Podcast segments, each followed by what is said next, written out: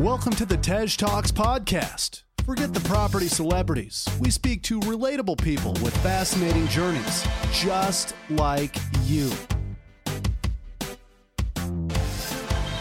Hosted by Tej Singh, we bring you new stories, life changing deals, and expert advice every week. Martin, welcome to the Tej Talks podcast. Hello, Tej. It's great to be here. Thanks for inviting me to speak today. Thanks for coming on. You know, I, I read uh, YPN magazine, which you write in um, quite regularly, and I always, I always read your articles, and I'm always like, this is really interesting. Like, you know, let me get, let me get this guy on, and it's taken me, I don't even know, like a few months to finally like. I keep bending the page that you're on, and then I lose the magazine. Then I'm like, oh, okay, that was useful. Um, so I'm really looking forward to this podcast because people always ask me and just always generally ask, you know, the world, like on Facebook and, and social media, like about refurbishments, pricing them up, working with builders, how to write a spec. And the whole refurb process seems to be, um, a, a bit of a tricky one for investors. So we're going to kind of talk through that whole process today. But before we do that, can you tell everyone like who you are and what you've done?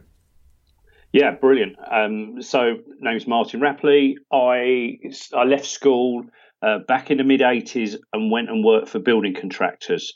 Uh, I was initially um, a, trainee quantity surveyor. So, the quantity surveyor is the person who looks after the finances for the or for each building contracting project.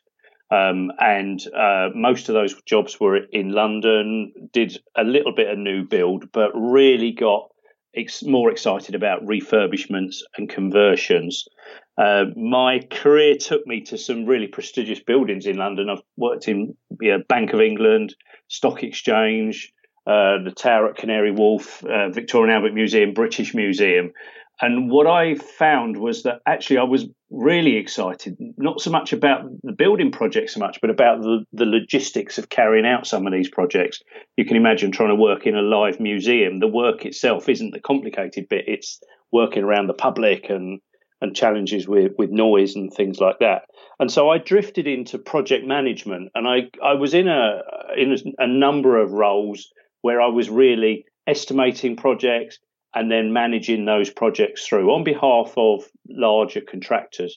But got to a point where I was number two in a business. It was a business where I really wanted to be number one. Um, couldn't do a deal with the managing director, even though he kept talking about retiring, he never did. So I left that business and set up a complete clone of it in 2012. Um, but my biggest issue in 2012, partly we were coming out of recession, but partly I couldn't get the contracts that I'd had for a while. I couldn't, I hadn't got the, the credibility to get back into places like the museums with a new business. I could do it in my own name, but not in a new business. So someone said to me, why don't you go along to some property investing meetings? There's one local to you, they'll want builders. And so off I went to a meeting back in, uh, held down in Chatham in Kent in those days. Um, really waiting to be able to stand up and introduce myself, that little you know, 20, 30 second slot you get where you can introduce your business, which was exactly what I did. But there were some people there talking about lease options. And my I came out away from that meeting and my head was just buzzing with these ideas of what you could do with lease options, which I'd never ever heard of before and, and you know didn't make mean anything to me at the time. Um, and so that's kind of what happened. I started getting a bit of an interest in property investing, but importantly, I started picking up clients that needed me as a building contractor. But it wasn't long before I realized that a lot of those clients really didn't know what they were trying to do. Um, some of them had even bought the wrong property, in my opinion. They paid too much, or they'd they, they'd not understood the conversion process. And this is the early days of HMOs, really, we were just starting to do HMOs back then, and they were expecting me to know all about HMOs. And I'm thinking, I'm a builder. Why do I need to know about HMOs?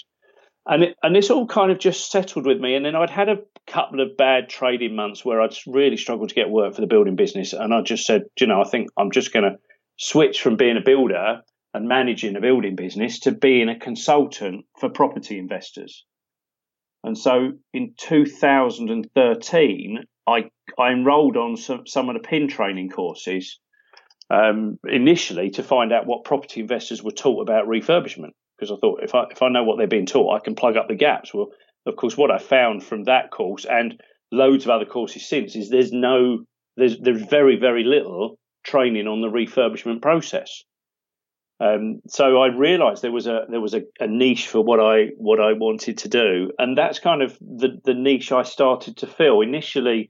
Um, so I, I, did a twelve month mastermind with Simon Zutshi at, at Mastermind, which was partly to get my wife out of her job, partly to get me involved and meet property investors, but of course learn about property investing. So now I, I bring property investing knowledge to construction knowledge um, and, and, and, actually a little bit of business development in there as well because I've done some of that you know, additional training as well. So um, my passion is still refurbishment. I do do some new build.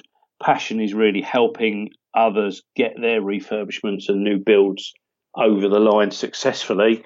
But I've got a portfolio in Kent, some flats and some uh, some HMOs. Um, so kind of doing doing what I'm talking about, but most of the time still doing refurbishments and yeah, either for myself or managing for other people.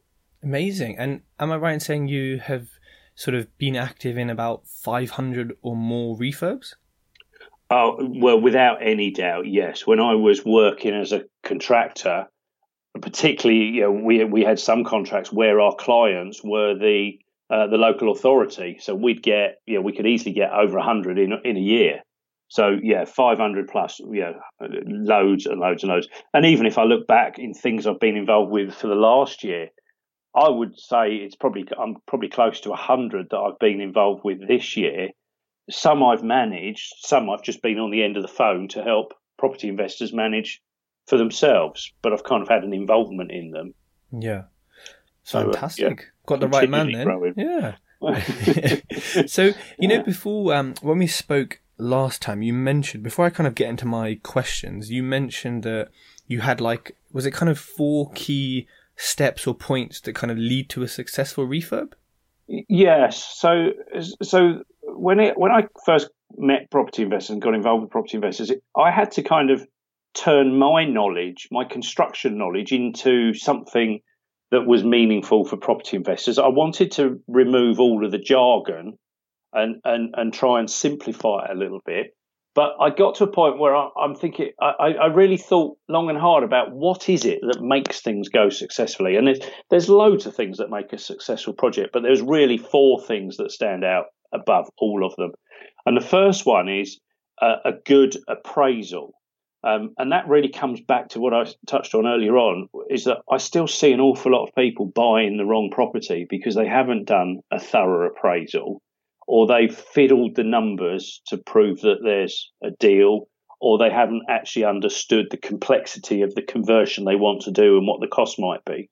So, uh, and, and, and in reality, unfortunately, if you've bought the wrong property, you're really going to struggle to turn it round from the refurbishment perspective because at that point, I see investors trying to do deals with builders, taking on builders that are far too cheap and can't produce the quality they end up cutting corners, they don't produce the, the quality property. And of course, that just affects revaluation later on or refinance later on or, you know, or whatever. So I think the appraisal is, is the first thing to get right. The second thing to get right is a, a, is a document called a specification or a schedule of works. You might hear it called a scope of works, a spec. It's all the same thing. And it's all about writing down what you want to do with the property um, so that um, everyone who's involved in that project knows what the intention is.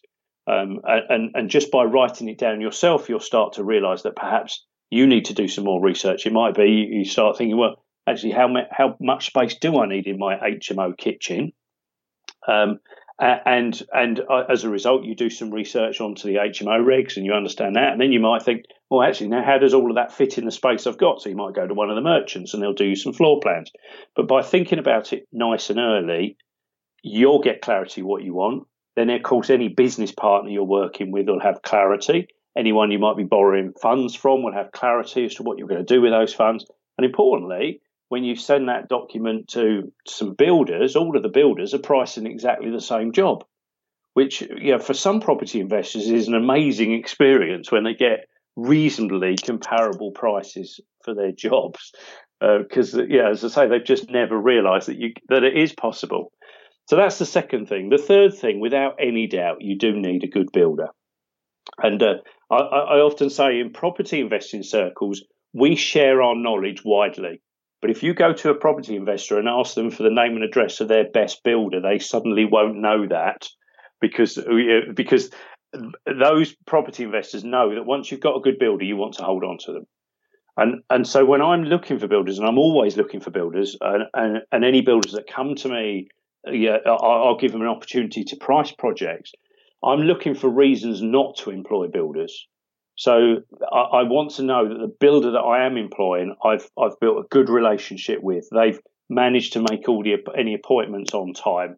They've been you know they've been um, yeah sensible about their their quotation. They've asked realistic questions rather than stupid questions. And and I I've got this view that if if I if I'm not happy with the way I'm working with a builder in the lead up to a project, let's say whilst we're getting some quotes, then why should I put up with working with them for the next four months or so on a refurbishment? If we if we didn't get it off the ground very early on, the the likelihood is that refurbishment project is going to go wrong because there will be challenges and issues on the job. And if you've got a good relationship with your good builder, you'll get around those. So so find good builders, look after good builders. They'll become part of your expert team. Um, keep them on their toes without any doubt. You know, challenge challenge their prices, get them to review things. But you'll get to a point where they'll be doing all sorts of bits for you, relatively, yeah, economically. Particularly, you know, if you're doing projects with with a builder, and then you get a little problem on a on an occupied HMO, you'll suddenly find they'll run around and fix the front door and not even charge you for it. So don't look to employ builders based on price. Look to build, employ builders based on the relationship and the rapport you've got with them because that will get you over so many more challenges than price ever will do. And then the fourth tip I, I, see is comes down to managing the project. Who is managing the project? If it's you as an investor, have you got the time to manage it, or actually are you ma- managing another business elsewhere? Have you got other interests that you that you would rather do? Um, you do need some time to manage projects. So if you haven't got that time, then look to outsource that to someone who can help you. Perhaps you haven't got the skills to, to manage it and you, you need to learn some skills as to what management is all about and also some of the technical elements of construction. So that when builders are talking to you, you do generally understand what yeah what what they're going on about.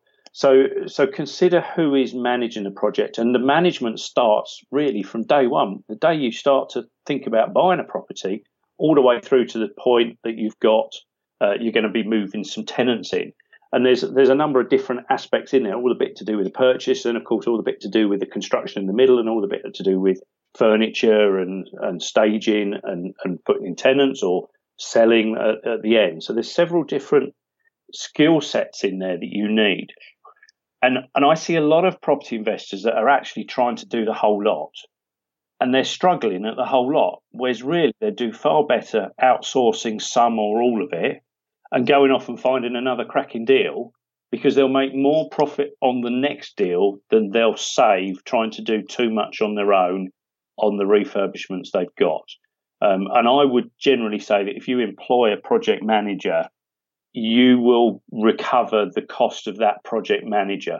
Not necessarily so much directly, you won't necessarily see that cost come back directly, but you'll find that the project is generally completed that much quicker, potentially to a slightly higher standard, um, and certainly with an awful lot less yeah, stress and hassle along the way, which of course is worth something. So them are four kind of tips to have some real success. There's loads of other things that would help improve, and they're the kinds of things I write about in YPN magazine. But if you get those four right, you are well on the way to a successful project.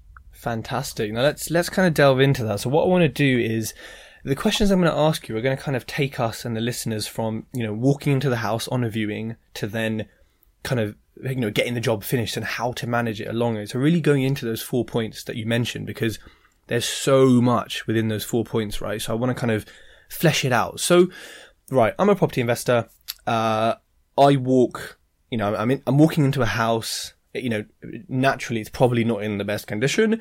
Um, can you talk us through like what people should be maybe looking for in particular or like what things they should have on a checklist to ensure that they don't buy the wrong property like you were saying earlier yeah sure so so i think you you, t- you said a key word there you had a, you said checklist and it is about having a checklist and the and build and develop that checklist. The first one won't be the best but mark 2 will be better and mark 3 will be better than that. And you you can grow this checklist and you'll learn from things that you know, that you see uh, in property to, to check in future.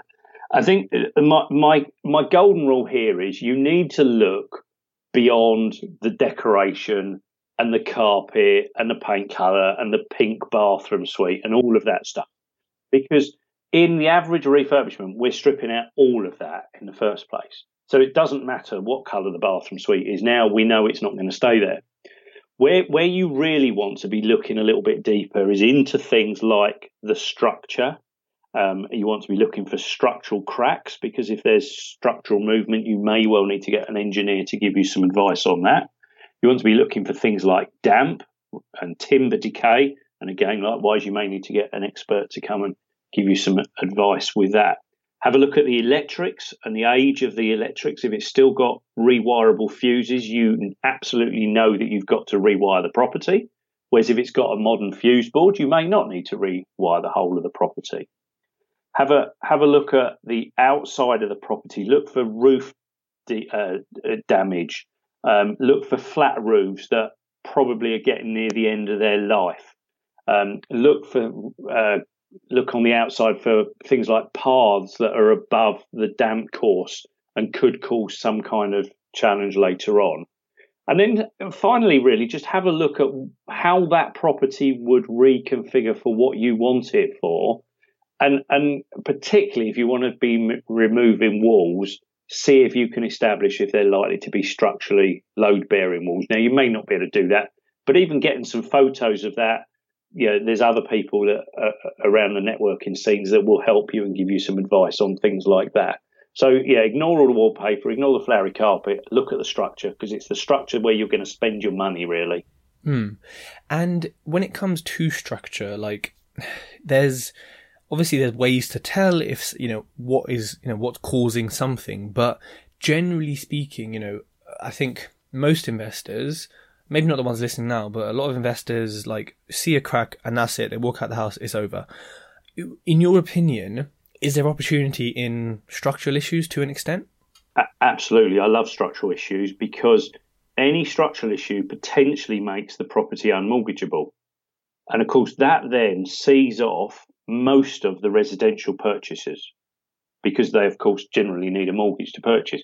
As property investors, we're aware of, of other means to purchase, things like exchange with delayed completion, options, um, and that allows us to grab hold of things with structural defects. Now, the critical thing with structural defects is you need to get a structural engineer. Um, and as soon as you see structural defects, just you know you've got two options: either walk away from the property. If you're but if you're interested in it, get a structural engineer to look at it. Don't don't waste time guessing what the, the problem might be. Um, there's there's some people that if you send some photos to, they'd probably give you a bit of a steer, but generally you're only going to know the full extent of that repair by getting an engineer involved. And that engineer won't just give you a, a cause of the problem; they'll they'll tell you how to repair the, the problem and give you a budget for that repair cost. And if necessary, they'll help you manage that repair through if that's something that if it's that extensive that it needs some some professional support. So I see too many property investors that say, "Well, there's some cracks, but I'm thinking I'm going to buy it and I'll take a risk." Don't don't take a risk because some cracks can actually be really significant. Others might be just yeah localized localized problems. The pro- the cracks to worry about the ones that you definitely can see go right the way through the walls. So if you can see daylight through your walls, uh, that needs more work but that is actually a really good opportunity. And I'd say to anyone, you know, if you see structural problems, point them out to estate agents. Make sure the estate agents know that the property is potentially unmortgageable because they'll put it on their details as cash purchase only and it will see off loads of your competition. Yeah, good tip.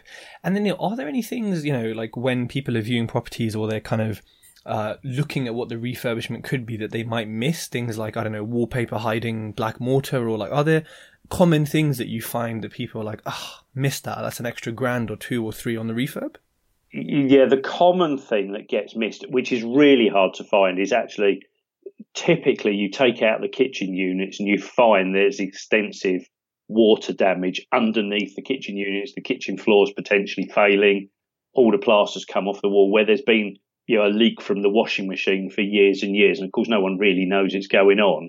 So that's a really common place to have a look. But uh, but also be a little bit of a detective. If you see signs, let's say you see signs of maybe damp on the front wall, when you go inside the house, look at the corresponding in, internal wall. You might find that there's a wardrobe in a funny place in a bedroom. And actually, what they've done is they've moved the wardrobe to cover over, you know, a, a, a bit of decay. So, so look behind the curtains, look behind bits of furniture, particularly if the room doesn't quite feel as though it's laid out in the traditional way. It could be that someone's being clever and is actually covering something up for you. Um, so that you know, so, so that you know, potential purchasers aren't aware that there is an issue there. So turn into a bit of a detective, find an excuse just to wander back into a room yeah, just say, oh, by the way, I just wanted to go back up into that bedroom and just quickly look at that. I couldn't quite get my head around it. Run back up the stairs quickly. Don't let the estate agent come out with you. Yeah, just look, run up there quickly. Look behind the curtain. Look behind the, the wardrobe or whatever. And and that's where the things, that's where the problems are going to be because anyone selling the house wants to cover up the defects. Yeah. That's a really good tip. A random wardrobe in, in a corner that it shouldn't be in could be hiding stuff. I like Absolutely, that. Um, so, you know, right, I've, I've gone in the house, I've, I've followed your checklist, I've, you know, built my own checklist, I've looked for structural things, I've looked for random, you know, bits of furniture hiding things. You know, how do I then, you know, I'm thinking, you know, let's say I'm new to property, so I don't have any knowledge of, of stuff. How do I then sort of go home, price up at least a rough refurb estimate to then be able to know what I can offer? How do I do that? So, some advice for putting prices is together is never ever work on a lump sum price. So just because someone that you've met has converted a three bedroom house into a five bedroom HMO for forty thousand pounds, ignore that because unless you know exactly what their property was all about and yours is the same, forty thousand pounds means nothing. What you really need to do is break it down into a series of tasks. And those typical tasks are what do we need to do to get the building watertight? So maybe some roof leaks, need repairing, maybe you want to put some new windows in, maybe you've got some leaky gutters, that kind of thing. Then what do we need to do to reconfigure the layout of the building? And perhaps you can have some walls to move. Um, and then you might well include in that uh, you're, you're, building some new walls to create some additional bedrooms and things like that. So kind of list them all out one at a time, and then go through. What are we what are we going to do? We're going to do new ceilings, n- new plastering on the walls. We've got some floor repairs to do. Now we're going to put in doors and frames and architraves and skirtings and things like that. And then we're going to put in a kitchen and we're going to put in some bathrooms. And then we're going to decorate and then we're going to redo some electrics or do some electric modifications and some plumbing works and some heating works and some drainage works. And then we're going to do some work on the outside of the property, some external decorating, maybe some new gutters, maybe some paving and patio, and perhaps on a bigger property, a, a bike shed or bin store or something like that. So so list through the whole thing reasonably logically and aim to put a realistic price against each item. And of course, it's much easier to put a realistic price against an item that is, you know, re- replace the kitchen. It's quite easy to do a bit of research onto the cost of a kitchen. There's lots of property investors that will happily tell you that they've just bought an HMO kitchen. It costs them three thousand pounds, and the and the that the tradesman could charge them £1,500 to put it in, say, and there's the information. So it's much easier to get guidance on those individual prices rather than a lump sum. So to get those prices, talk to other investors. Use uh, use trusted investors uh, around the networking events. Be a little bit cautious of some of the stuff on Facebook. There is really good information on Facebook, but unfortunately, there's an, uh, yeah, there's quite a lot of error on Facebook as well. Um, the other place, though, you mentioned YPN Magazine. Uh, for the last few years, YPN Magazine have been breaking down the cost of their refurbishments into yeah, pr- pretty much individual trade elements. So there's some good information there that you can take.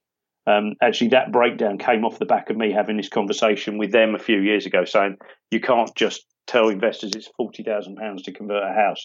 You've got to tell them where the money went and what made this one cheaper than forty thousand pounds or more than forty thousand pounds. So there, there's a good resource there, and you'll get that just about every single month in YPN. You'll get yeah, good indication as to what the cost is of those component parts of the project. And really, in writing all of these down, this is where that starts to lead into the the, um, the, the schedule of works, the specification, because you start to get a feel as to what you need to do to this property to to make it the property you want, the you know, the, the HMO you're converting into, or the flats, or or, or, or just the you know the general refurbishment for flipping. Hmm. Okay, and I mean, you know, at so so yeah, fine. We've we've done we've gone in. We've now priced up a, a refurb, at least or, or at least a close estimate. We've offered, you know, we're offering on you know so many properties. Um, when is I'll get to sort of how to find them and how to vet them in a bit, but when is the right time to start looking for a builder, like in the kind of house buying process? So, so really, there's no need to be looking for a builder until you're reasonably happy that the purchase is going through most local builders are pretty much working project to project. So if you talk to them, let's say four months before you're buying the building, they're generally not going to be interested. You need to be talking to them probably only really four weeks before you know the purchase goes through and you know and, and teeing them up to be able to price the project for you you know, in four weeks' time, because anything more than that, and they're generally really not going to be interested in talking to you about it. They want to know about real life projects. And I would certainly say there's you don't gain anything by showing builders properties speculatively. Um, you'll end up falling out with builders if you start showing them properties you don't own. Um, because they, they just know that they're wasting their time and builders are busy at the moment and they'll look for any reason not not to uh, not to come out and help you anyway. Hmm. Okay, that makes sense. And then, so okay, we've got the now we've got the offer accepted. We're we're four weeks away from it being owned. Everything's going you know smoothly legally. Um, when does that ever happen? But but it is in this case. Um, how do I now find? I guess two parts this question.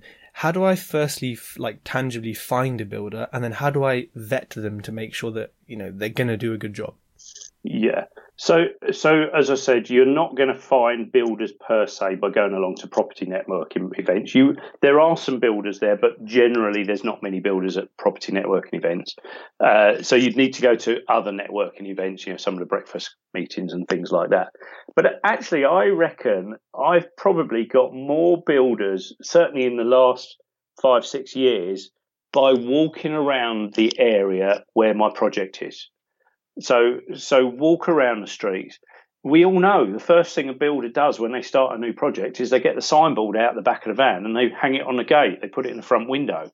So that's their marketing. So look for places that have got builders working and, and go in and talk to the builders. Builders are are genuinely really good, good at marketing. They like talking, they like showing people what they're doing. And if you meet a builder uh, because they're working in a property nearby, they'll invariably invite you in to show you what they're doing. Now, it might be that all they're doing is just replacing the bathroom and they're not the right builder for you or for this particular project. But you won't have to walk that far at the moment to find builders that will be interested in your type of work and be happy to price at the right time. And of course, you might be able to, you know, when you go in and see the property and they show you what they're doing, you you might get a feel as to whether they're a builder you want to work with. You, you might think, you know, if, if you walk in and it feels like it's a disaster zone and there's yeah, dirt and debris everywhere and everyone's shouting and screaming and radio's top volume and no one seems to be in control. Well, that's what I was saying earlier on. Eliminate those builders. If that's not the one for you, just eliminate and walk on. Because when you find the right one, you'll really think, yeah, this is the difference. There's a there's there's a a project going on here. Everyone's got it nicely organised. All the materials nicely stacked up on the side. They, they, don't seem to be causing any disruption. They're all just getting on and building. and they were really nice and polite. And they, you know, when they when they walked me around and they offered me a cup of tea, and I had a look at the mug and it was clean. All of those little things are just really good little indications that you might have found that good builder that you're looking for. Um, and as I say, you might get, be able to go back in the evenings or weekends and speak to a homeowner and get some feedback. You may even be able to go back after the project's finished and look at quality and thing and things like that. So uh, I think I still think that's the best way. Of course, if you're working with any professionals, if you're working with project managers, architects, uh, maybe structural engineers, maybe quantity surveyors, they, they they'll often be able to give you a steer as to some of the local contractors as well. So you know, ask them, but genuine, generally, you're not going to get much by asking property investors because they don't like sharing their, their yeah. good and is there a digital way, like say if you're you're you're sort of investing three hours from home, and you know, obviously you want to have the time to go and walk around, but let's say you kind of you want to have another avenue of finding builders. Are there other avenues that you'd recommend? So, you can search on the internet now. Most of the smaller builders, uh, yeah, the kinds of yeah two three man band that run around in white vans most of them won't have any real internet presence. They might have a holding page, um, but probably not much more beyond that. So you're going to find those smaller companies. They're going to be on some of the sites like My Builder, um, Trusted Traders, and you know those kinds of um, yeah directory websites. Now, be very cautious of those. Um, I found I found good and bad from them the thing about them is the testimonials, as we know, are quite easy to manipulate. Um, and you'll often find most of the testimonials are over a two month period four years ago when they first got onto the scheme. Um, so be a little bit careful, do your due diligence of those. But I've genuinely found some good builders from those sites. Um, and, and it really, as I say, all comes back to particularly at the moment, whilst builders are busy, you've got to be looking and talking talking to a to a lot. I can very easily start talking to yeah eight or ten builders before a project's coming on board to find that only six are actually able to price it, and then I only actually get three prices back because they're so busy at the moment. And and they'll just say, they'll just say you know I haven't got the time to price it or I haven't got the time to do it. If I win it, um, so the more you speak to and the more you know, the better. Uh, you really don't want to get to a point where you've only got one builder you can speak to because the, you only ever met three and two of them have declined to price. Um, because then you've got no control over it. And and in situations like that, don't be afraid to start the process again. Now it might feel as though you're losing and wasting a lot of time, but you'll waste and lose so much more if you've got the wrong builder in the first place that it's not a bad thing to have a second go at getting you know, another load of prices back prices in. Absolutely. So let's say we've we've found um, the builders. You know, you kind of mentioned. Let's say we went on site and we found one. We think, okay, you know, this this person's different. I want to sort of take this further. Um, are there any kind of particular questions or things you should be like sort of uh, like testing them on, sort of in order to vet them? Um, yeah, so always start by asking them what kind of work they typically do. So and try and do that before you even tell them what your project's all about. Now you're not necessarily you don't necessarily need a contractor that's got experience in exactly the same kind of project project as yours. And the common thing now, you know, is we're converting houses into HMOs. You don't need a builder that knows anything about HMOs you need a good builder because you're the expert. You know what an HMO needs. You know you can sort out a kitchen layout. You know what the regulations are relating to fire doors and fire alarms and things like that. So don't you don't need a builder that knows about HMOs, but you don't want a builder that does significantly different. So uh, as I touched on before, you don't want a builder to refurbish your HMO if all they ever do is bathroom fittings. So ask that kind of question. Now store him away for the day that you need a bathroom refitted. Um, and and the guys that do kitchens, there's there's some builders that always do extensions. There's other builders that never do extensions. So so ask around the kind of thing they typically do. What would be their ideal job? And then, as I say, you can just eliminate them for your current job if if they're not the right ones. Keep in touch with them for future things because obviously other things will come along in the future. So so that's definitely the first thing to be to be finding out about. And then really it all comes back to relationship. If you're feeling that you're having a conversation with them and it feels friendly, but from a business perspective, then you're probably talking to a slightly better builder than some of them.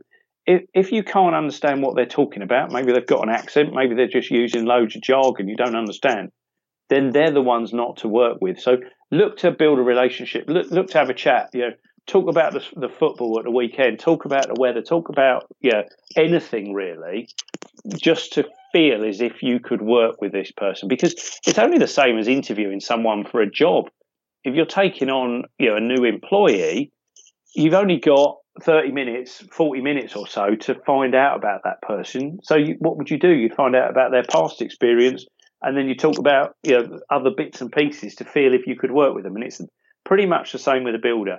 What you want to do is you want to have as many touch points as with a, a prospective builder as you can. So you've got this first one to find out some initial stuff the, the next touch point might be nothing more than a phone call just to say, oh, just to let you know, I'm emailing all of the details to you tomorrow.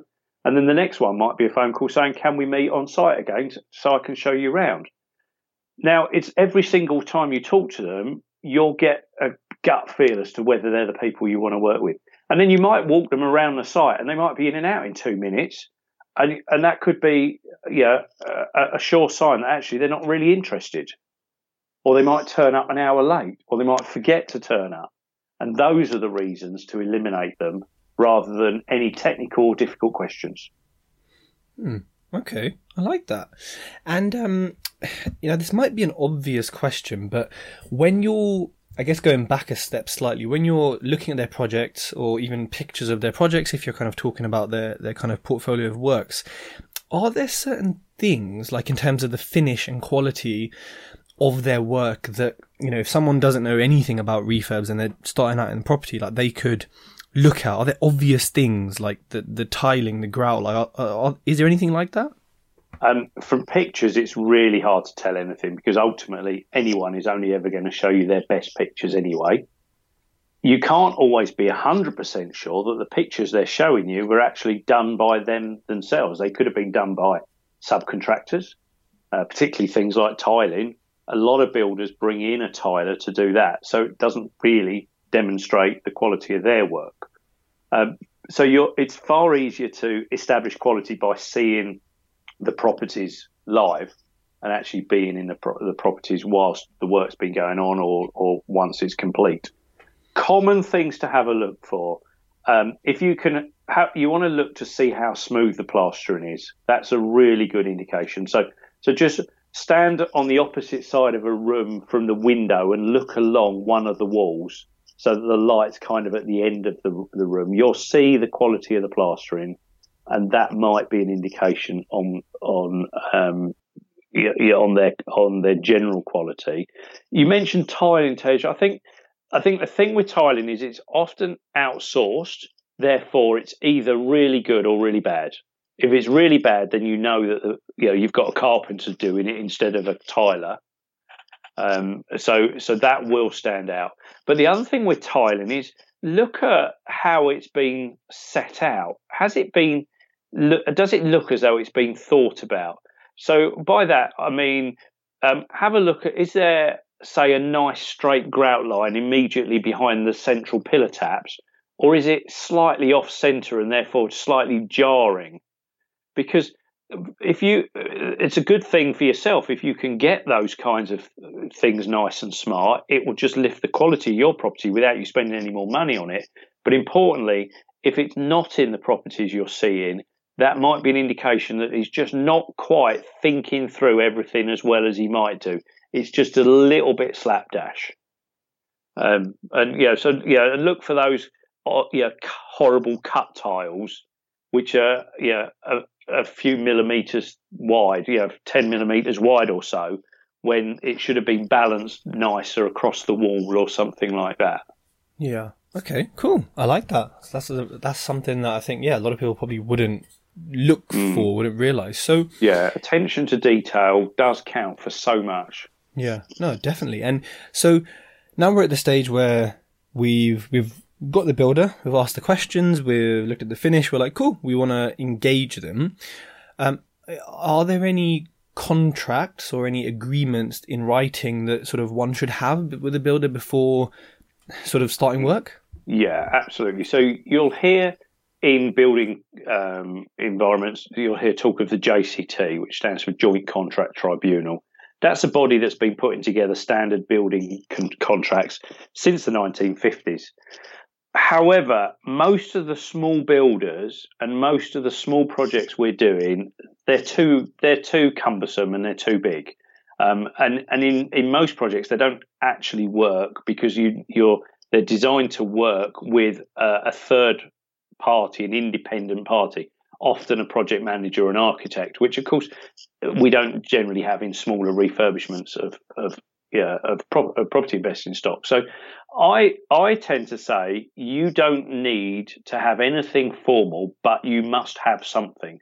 So think about the things that you need to agree with a builder and get that onto a piece of paper. It's really good to agree, you know, to establish the builder's full name and address, trading name and, and things like that. It's really important that he knows your full name and trading address, particularly as he may well be invoicing a company that holds the property rather than you personally. It's really good to get written down the contract sum. How much are you going to pay the builder for this work he's carrying out? And does that include or exclude VAT? It's good to agree when he's going to start, roughly when he's going to finish, and that's a bit of a, a moving target, but at least talking about it and focusing on it is a good thing. It's good to know on what documents his price has been based it could be the schedule of works you put together and a couple of drawings from an architect or something like that. It could be that you gave him a kitchen layout as well, and that was included in it. So we've got some clarity. So um, and and and agree things like um, variations. If there's a change, how's that managed? Do you need the price from him before he he'll actually start it? Yeah, do you need to get involved with that? Are You can agree that up front. What are the payment terms? How often are you going to pay him? What's or how often are you going to meet him to agree what you're paying, and how quickly afterwards are you going to pay him? It, all of that stuff. If you discuss all of that before the job starts, and I typically say you don't even need to be on the site for that. Go go and have a coffee somewhere. Just get the whole lot on a piece of paper. In having that conversation, you'll find that most potential conflicts will come out around the table and you'll find a solution between you. Put it on a piece of paper. By all means, sign the bottom of it or email it so that both of you have got it. But that is as that's as good a contract as you need. As soon as the builder starts, he's deemed to have accepted those terms. Um, but importantly, you'll find that most of your problems go away just by sitting around a table talking about things to make sure there is no slip up later on. And that's the way you want to sell it to a builder yeah, I'm having this conversation with you now because I don't want this project to go wrong. I want to know that you're, yeah, I'm paying the right party, I'm paying you at the right time, and we're both looking at it from the same way, and that you're not accidentally doing work that I'm not expecting you to do because, yeah, my business partner's popped around and told you to do something. You only take instructions from me because I'm the man, the person that's in charge of the bank account, and that kind of stuff. Get that over to them early on, and they'll they'll they'll welcome that kind of conversation because you know as soon as they understand that this is all about making it run smoothly and making sure they get paid and making sure they get don't get disrupted, then they'll they'll be working a lot. They'll be with you and they'll be quite happy to to sign those terms. Okay, and um, I think I might have missed a step here because we've mentioned this a few times, and it's about the the specification or the spec or the scope of works for the builder. So when it comes to writing that, like, how much detail should you go into? Like, is it, you know, to the point where you're like, socket here, socket here, I want this door in this cut? Like, how, how, how detailed should it be? Um, so if you've got some drawings, then that will definitely help you out because that will show you where the doors are going to go and things like that. Um, typically, you don't feel that you need to tell the builder how to build. They, they know how to build a, a partition. So don't worry about describing it. It just needs to be build a plasterboard partition or build a partition and, and plasterboard and, and plaster it afterwards. So, and don't try and use any technical phrases because a lot of the smaller builders don't actually understand the technical phrases anyway. So use the words that you understand and that, that you know that are in you know, gen, general use. I wouldn't go too, you know, I, I wouldn't necessarily go in a pricing document down to I want a socket, you know, 400 millimeters from the corner of the room or anything. What I would typically say is I want three double sockets in every bedroom and four in the living room and three in the kitchen, that kind of thing. Or three double sockets, one including USB provision. So, so leave it a little bit yeah, open, but you want to get clarity. And the more clarity you can put in, the better. For instance, do you want plastic sockets or do you want chrome sockets? Do you want brush chrome sockets? Now, they're different prices. And the price is always cheaper if the builder prices it in competition at tender stage than if you change it later on when he's kind of got you over a barrel and you're pretty much in a position where you've got to take it or leave it. And again, that leads to dispute and conflict later on which you don't want. So slowing down a little bit at the front and getting that detail thought out in in advance will definitely help you later on. And importantly, you'll get to a point where you don't need to keep micromanaging the builder because he doesn't need to know anything more. He's got everything. He start when he starts because you've told him what sockets you want. Maybe you found the range in an electrical company, or you just you know, agreed with him what you need and and you've you've you've told him what tiles you want and what's going on all the different floors and where to buy the bathroom from and which style of kitchen you want. Now, if you can get all of that into your schedule of works, a you'll get a more accurate price that is less likely to change later on. But B, you will massively save the amount of time you need to get involved in later on managing the project. Hmm. And I think also, from my experience anyway, with writing specs, it really helps you like understand a refurb. So, you know, like you said, you know, when you come out of a, a property, you don't necessarily need to go into that level of detail, but when you do, it really gets you thinking and walking through the property and understanding that, damn, some refurbs can cost more than you'd think because of the little, little things that, you know, are not on there. Um, now, when it comes to like, so you, you've written the spec, the builders, you know, we've, we've had the meeting, builders get kind of getting on with it. Um, how, like you said, you don't want to micromanage them. You don't want to tell them how to do their job. But then, uh, quite a broad question, I guess. How do you maintain a good relationship along the build, but also how do you then maintain sort of control and knowing what's happening on site, especially if you live, you know, far from where you invest? So, so if you live far from where you invest, that that is almost that fourth point I was talking about at the beginning, where who is managing your project, and and I've got my golden rule. If I'm managing a project for any client, it's no more than an hour and a half away from my base, because I want to know that if something goes adrift, I can pretty much get in the car, not necessarily immediately, but I can find a, a slot very quickly to get there. Whereas if your site, if your project is five hours away, that's not easy to jump in the car, jump on a train, and get there quickly to get involved with it. So I'd be, I'd, I'd start by saying, if your project is a long way away from you, then you probably need someone to help you manage it. But if the project's reasonably close to you, I, I loosely agree with my builders that I'm going to go and visit the site once a week. I will sometimes visit more frequently, but once a week it will be reasonably set in the diary. So every Tuesday morning, I'll, I'll, call in every Tuesday morning or something like that. Now, I might call in on a Thursday afternoon if I happen to be driving nearby and I'll be coming on back from something else. So they'll get the odd spot check, but there'll be that formal catch up every Tuesday morning where builders start to know that actually, if they've got a question, it can wait until Tuesday. It may not be that urgent to phone you up straight away. Or if they've got something that they need you to approve, maybe a sample of something or uh, uh, the layout of the kitchen or something like that, they'll, they'll, say, "Oh, we'll look at that on Tuesday when you come down." So it's good pro- practice just to get into that cycle of a regular visit, but also good to do the occasional spur of the moment ad hoc visit. Now, I've had some projects where I haven't even had to visit every week because it's going so smoothly, particularly if you've got a relationship with a good builder and you know they can get on with it. But I've had other projects where I've had to be in there three, four times some weeks because the builder's really floundering around, needs extra support, needs, yeah, for me, I find a, lot of builders would, yeah, just benefit from having a regular steer. They can lose their way on some projects, particularly if the property, you know, if the project gets a bit bigger. They just need someone that they can talk, talk to more frequently. And yes, you can do that over the phone, but it's far easier. Yeah, have a quick walk around site, have a cup of coffee, and just help them. And and, and don't yeah, that that kind of leads me into managing builders. It's not a them and us. It's, it's, they're working on your property. If you can help them streamline the process somewhere, then then do that. Don't see it as a bit of a sport that well, I've left them to get on with it and they're going badly wrong, and I'm watching them go badly wrong because it'll only backfire on you in the longer term. You know, you'll get your property finished that much later on.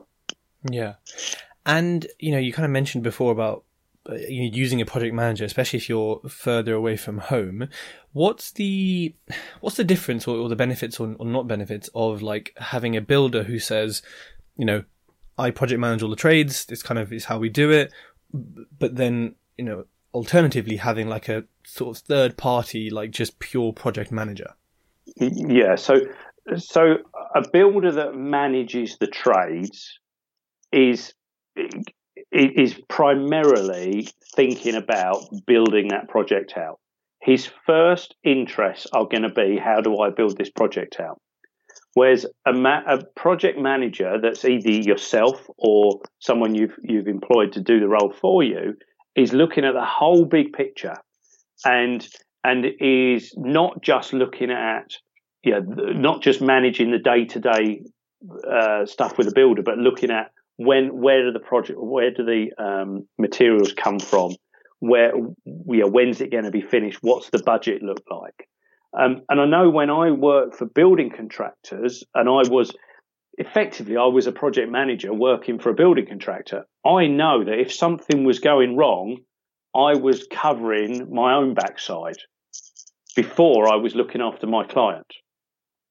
So, so if, so if you're project managing your own job, the builder's project manager, the builder's manager, call them what you like, they are good at getting tradesmen in, working in the right sequence in the right place, dealing with getting materials in, dealing with making sure that um, uh, you, you, you know, making sure that the tradesmen are all interfacing with each other at, at the right time.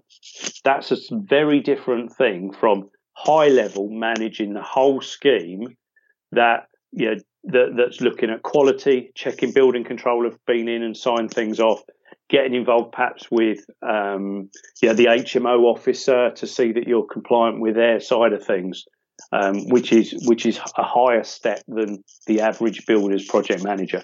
And even when I was running my own business and I was kind of offering that service, it was it's not it's not a normal service for builders to offer. So you will find a few builders that will offer that kind of service, but it's not their normal service. And I would say that what you're looking for is if the person you meet from the building business turns up in a car to see you, they're probably managing lots of tradesmen and several jobs, and you can expect them to take on more of a project management role.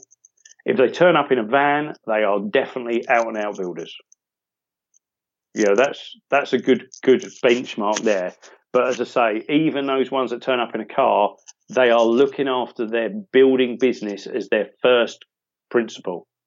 And you need someone who's looking after your business as their first principle.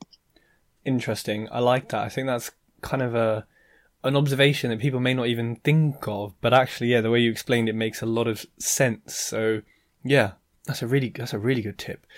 Um, so when it comes to like project management, if you're going to do it yourself, or even if you're going to sort of you know be the overarching manager above a project manager, is there any particular software that you'd recommend um, to keep on track of uh, with, with, stuff, or to even kind of communicate with your project manager or your builders? Um, yeah, so I I got into project management before there was any real bespoke software. So I learned project management using Excel spreadsheets, and and that was it really.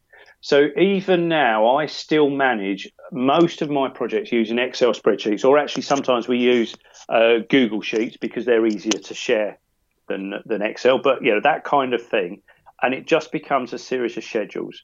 With regard to keeping in touch with the the tradesmen, the builders, I tend to use whatever they prefer. So some builders will say to me, I like to do everything on WhatsApp, so I'll use that. Others say, no, don't want WhatsApp, or what I, what I want is an email.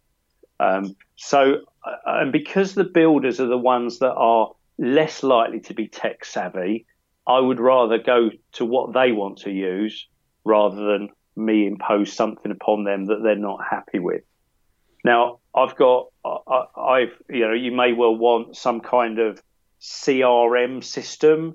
Um, you might want a to-do list and things like that. Um, I've I use Insightly as a CRM system and a project management system. It, it's it's CRM with a little bit more bolted into it. I've used Insightly for the last five six years or so.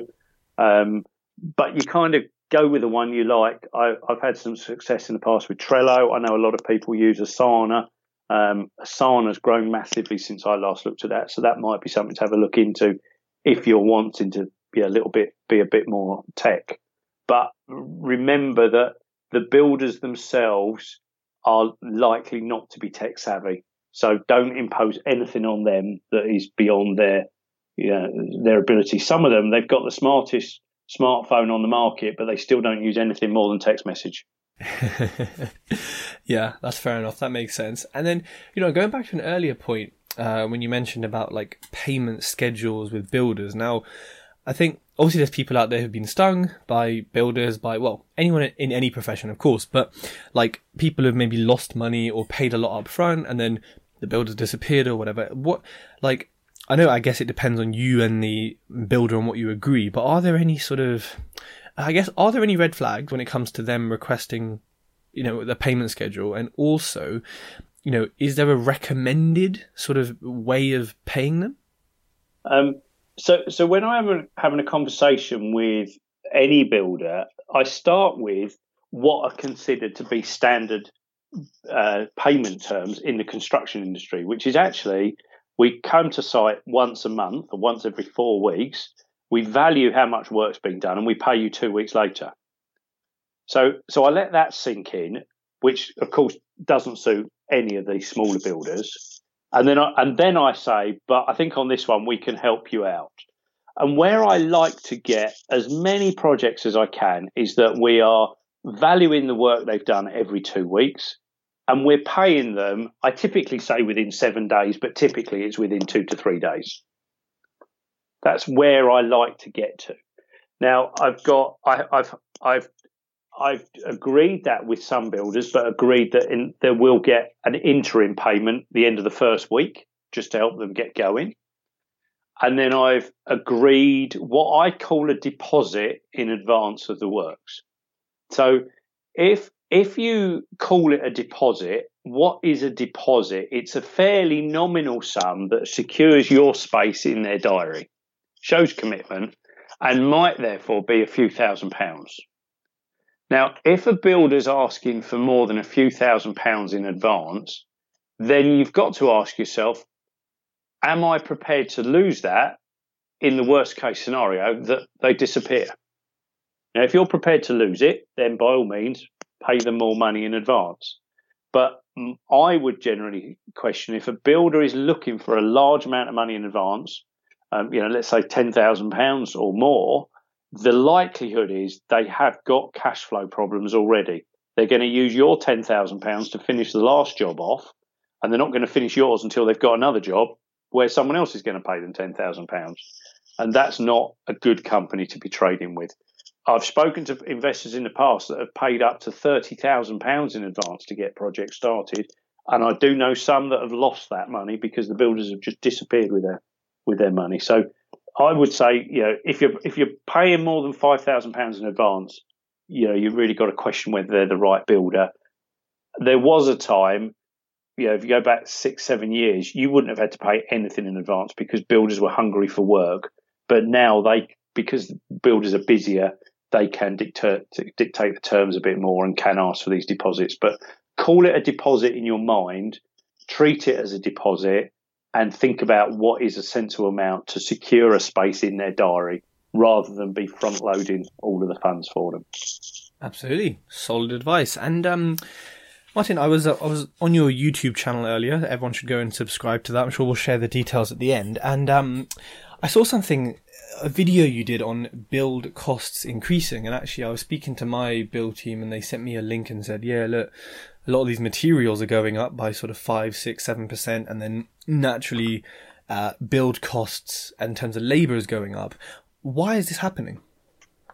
So we we had uh, uh, yeah the the uh, the recession 2008 running through into you know 2011 12 or so and a lot of building a lot of builders went off and did other yeah other careers uh, because it de- it hit the construction industry yeah very hard very quickly um, so we've generally got less builders around in the country now than we than we used to we we were relying on a lot of Eastern European tradesmen for a long time, uh, and you know, with Brexit, some of those have disappeared back home. And generally, there's a lot more money sloshing around now, so a lot more people are doing building work, and because it's quite difficult to move house and and and you know, complicated and expensive to move house, loads and loads of house owners are doing improvements to their house. Yeah, they're doing that kitchen extension, they're doing that loft conversion, they're doing the garage conversion and that's taking up the same builders as we're all all trying to use for for our kinds of projects. So it, it so they are therefore getting that much more busy. You know, typical, yeah, basic economics says if they get busier, they can up their fee. So that's causing labour prices to, ra- to rise without any doubt. When we look at material prices, um, they're starting to rise partly based on economics. Things like anything to do with sound and fire insulation is a real hot topic at the moment, and I'll touch on that again in a moment. Obviously, off the back of Grenfell, particularly. So the suppliers of those products are stretched. They're struggling to provide the, the, the volume that's needed. So as as a result, they um, are increasing their prices. Um, there, you know, there's an element of shortage of um, you know, a lot of building materials, particularly when the government has any kind of initiative to, uh, yeah, home buyer initiatives or, or anything like that, and and the prices do go up. And of course, the big the big companies dictate the rules on the prices. So the smaller companies that we're dealing with are always going to be paying slightly higher than the big big companies can negotiate. And then the other massive reason for costs increasing now is that we're tightening up on the requirements of the building regulations. And in fact, uh, coupled with that, we're also tightening up on the requirements for the HMO regulations as well. So as a result, what was a relatively easy conversion, say, into an HMO, you know, six, seven years ago, is now much more expensive. We're expecting to put in grade A fire alarms instead of just some uh, smoke heads in each bedroom. We're expecting to put in an element of sound insulation. We're upgrading the thermal, uh, uh, the, the thermal elements of the external of some of these older properties that we're doing, and that's building regulations that are making us spend more on our on our properties. So, kind of three reasons for prices to be going up, and building control is is definitely one of those. And and and the fire element of building control as a result of Grenfell, everyone yeah really really reviewed what the what their fire protection was, and of course, as is natural, it's probably gone over the top. But no one dare say that they've specified over the top, because of course no one wants to wants to be the person that was involved in in the project that you know that, that had the big fire and, and lives were lost. So you know it's it's a number of number of reasons, but you know it, it's follow economics and you'll understand you know why prices of labour and materials go up and down. But building regulations is the third thing that's getting more onerous, and I can only see that getting more onerous as we go you know, as we go forwards. We're getting stricter and stricter on building regulations and the H allied HMO regulations with them, and I'm sure you know I see all the time you know, on, on forums where investors are talking about how they've been asked to you know, improve and upgrade things to comply with HMO regulations. Hmm. Amazing. Martin, thank you so much. I think this podcast has taken people through like you know the whole journey from viewing a property to managing it to getting it done. And I know for a lot of people who are new in property, and even those who who aren't so new, this will be incredibly useful. Um, and there's lots of little tips you've given throughout that are going to help people make the right decisions um, and find the right builders and get refurbs done better. So, um, before we end the podcast, uh, I believe you you like you have a book and you also help people with their refurbishments. Can you just share with people kind of how you help people if if they want to um, take the conversation further with you? Yeah, so there's there's two ways. I've I've got kind of loosely got two businesses. One is all about working with property investors that want to manage their own refurbishments, and I can provide one to one mentoring to help them manage their own refurbishment. And coupled with that, I've got some training courses uh, and the the YouTube uh, page that you've mentioned, and we're on Facebook as well. Um, so that that all runs under the umbrella of refurbishment masterclass. So have a look for refurbishment masterclass on on YouTube. Um, it's on it's on um, Facebook actually as refurbishment mastery, and I suspect by early next year everything else will be refurbishment mastery because it started off as being a classroom based thing and it's no longer in the classroom, so it's all online. But have a look have a look for refurbishment masterclass or refurbishment mastery, and you'll see all of that side of the business. And then the other side of the business I've got is the consultancy business. That's where I do budgets and appraisals. I do put together contract documents. I do an element of uh, business development for contractors. And yeah, in there is also the project management. So project management of varying schemes, new builds and refurbishments. Sometimes just doing a small element, writing schedules of works. Other times managing the whole lot from end to end for yeah, some of my clients just don't even want to get involved with it. It's pretty much phone call, Martin, take the keys. There's another one to get on with, and uh, see you in 16 weeks' time when it finished, type stuff. So I can offer all of that as well, and that all operates under the under the umbrella of Helpful Property Group. So uh, two distinct companies doing you know two distinctly different things, but all all fronted up by me. And then I've got my own property portfolio on the back anyway. So uh, yeah, kind of I'm doing what I'm what I'm talking about and I'm I'm I'm talking and doing for other people way more than I'm doing for myself. Um, so uh, yeah, I just invest on the side. Really, it's not my core core business. Well, fantastic. I will put all the links to your website and your YouTube channel in the show notes for anyone who wants to continue talking to you. But Martin, thank you so much for coming on the Tej Talks podcast. I really appreciate it. That's all right. It's really good speaking to you, Tesh. Hopefully we can catch up again soon. If you like this podcast, connect with Tej on Facebook, LinkedIn, and YouTube for more great content.